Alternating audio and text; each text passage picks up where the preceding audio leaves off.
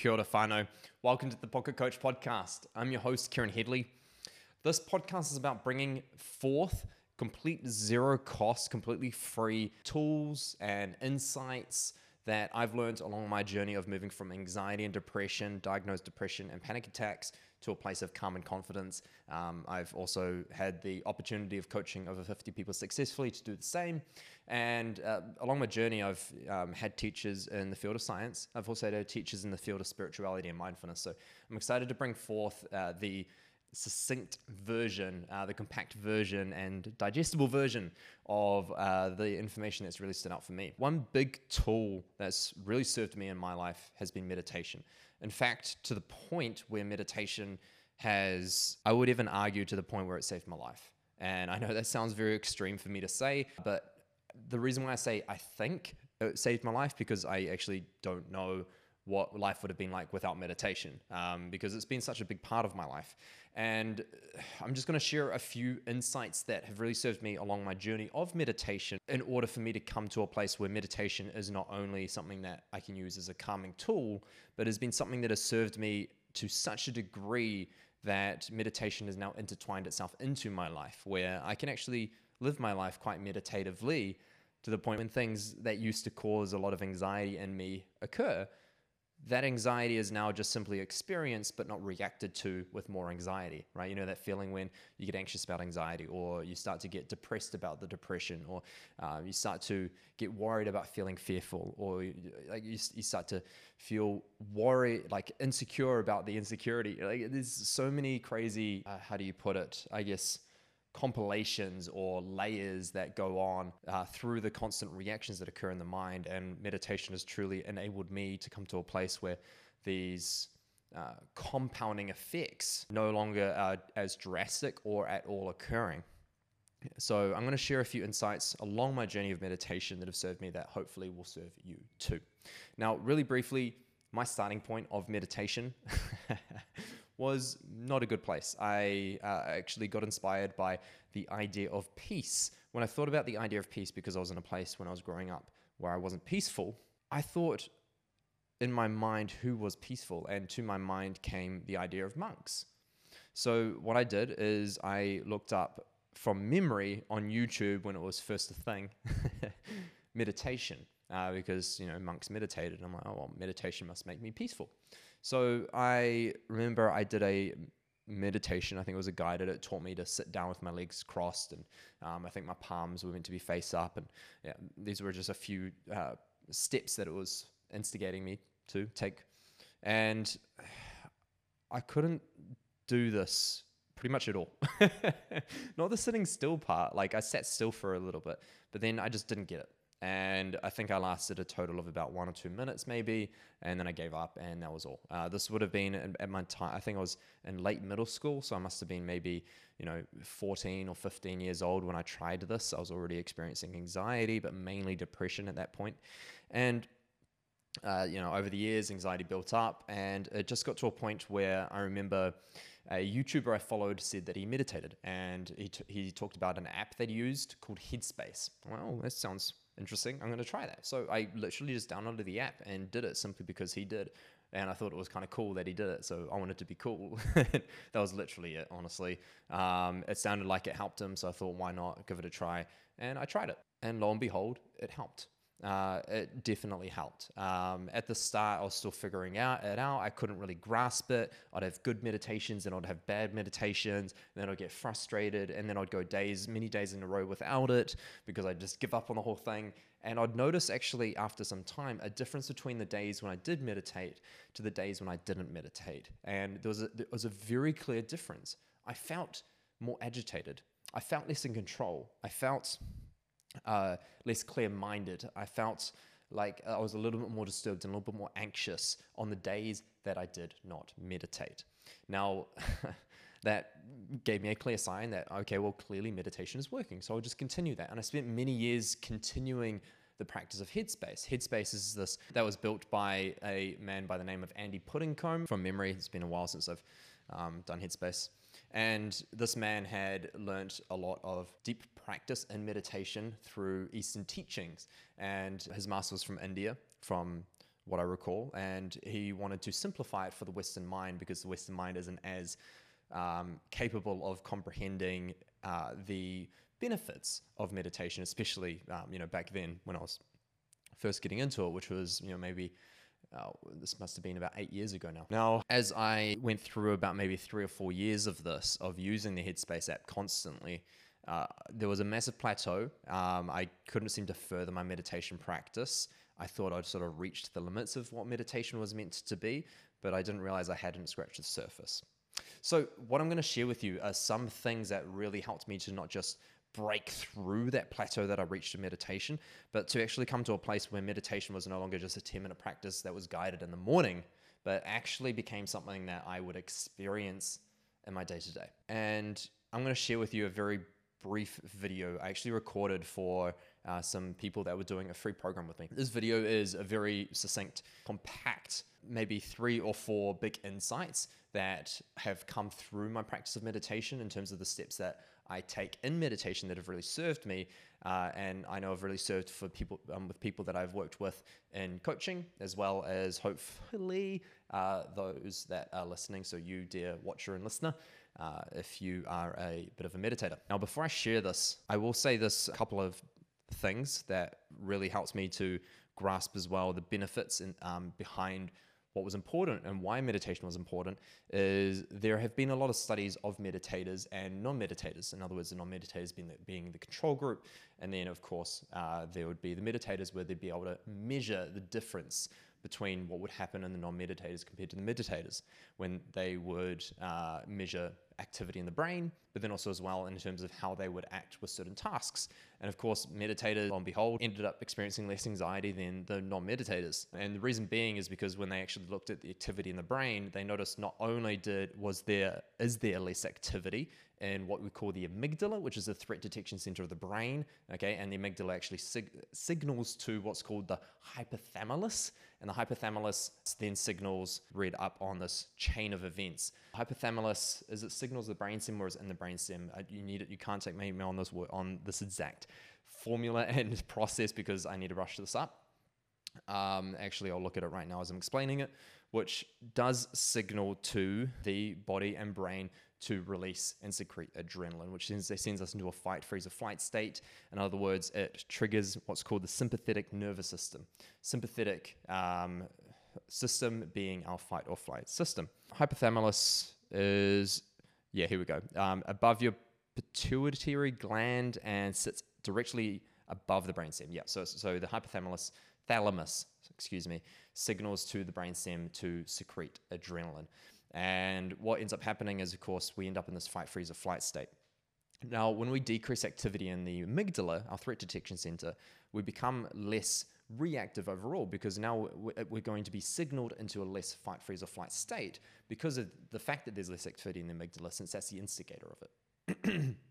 now, the other thing that became apparent is in the uh, in these studies, and I will link some of these studies as well uh, in reference in the show notes, so you can access them and have a look at them yourself.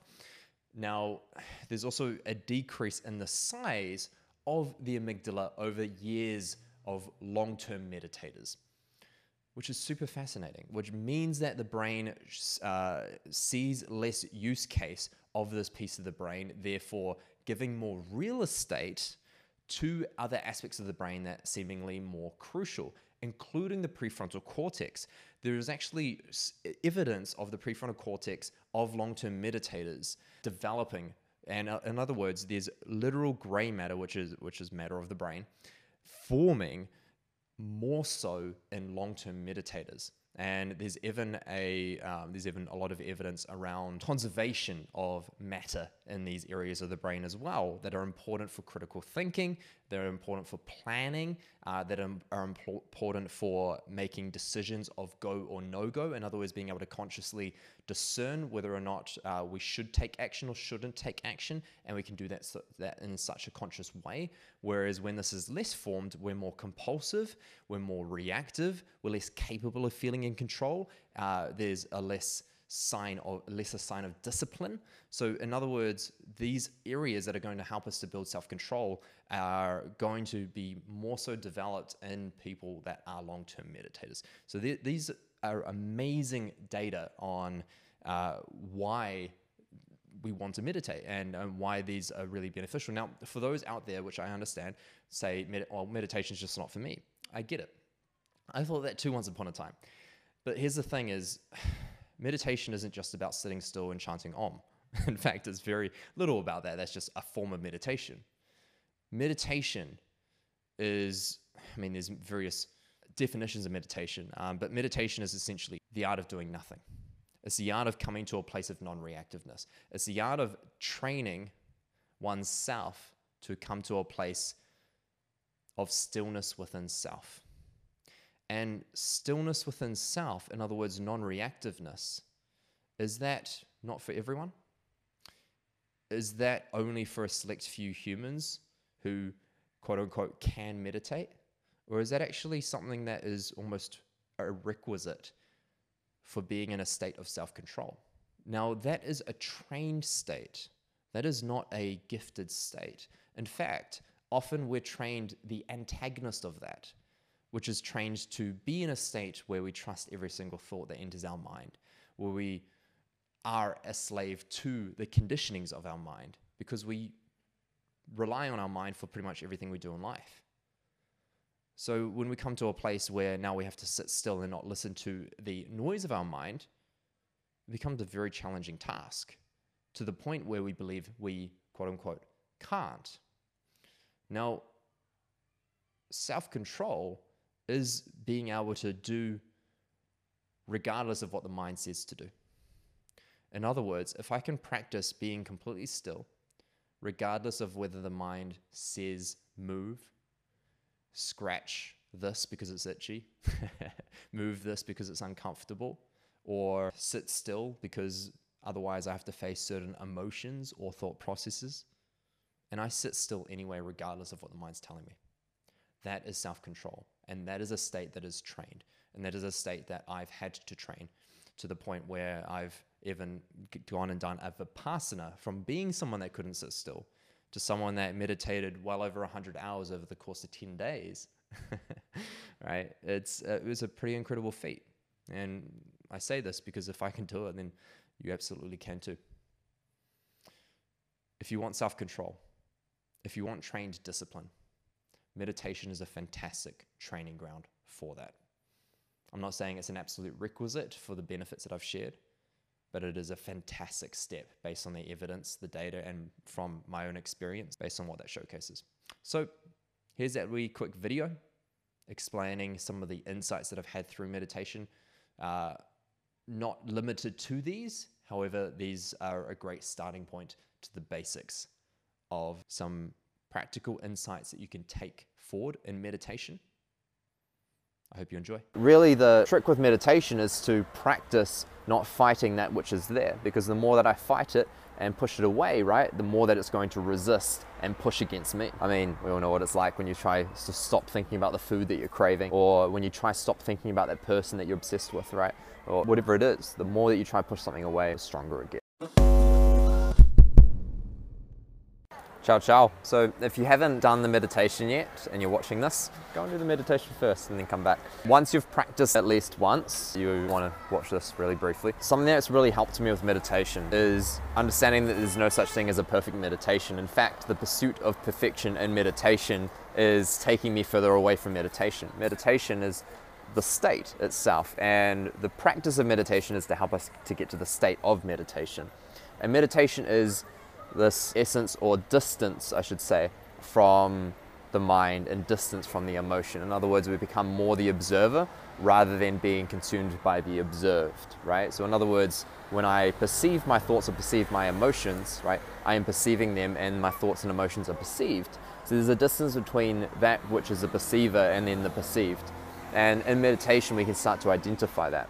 So now the more that I get caught up in that which I'm perceiving, and I get stuck in that and I start making meanings out of it, I start getting consumed by it and I start fighting it, does it or does it not get louder? So really the trick with meditation is to practice not fighting that which is there because the more that I fight it and push it away, right, the more that it's going to resist and push against me. I mean, we all know what it's like when you try to stop thinking about the food that you're craving, or when you try to stop thinking about that person that you're obsessed with, right?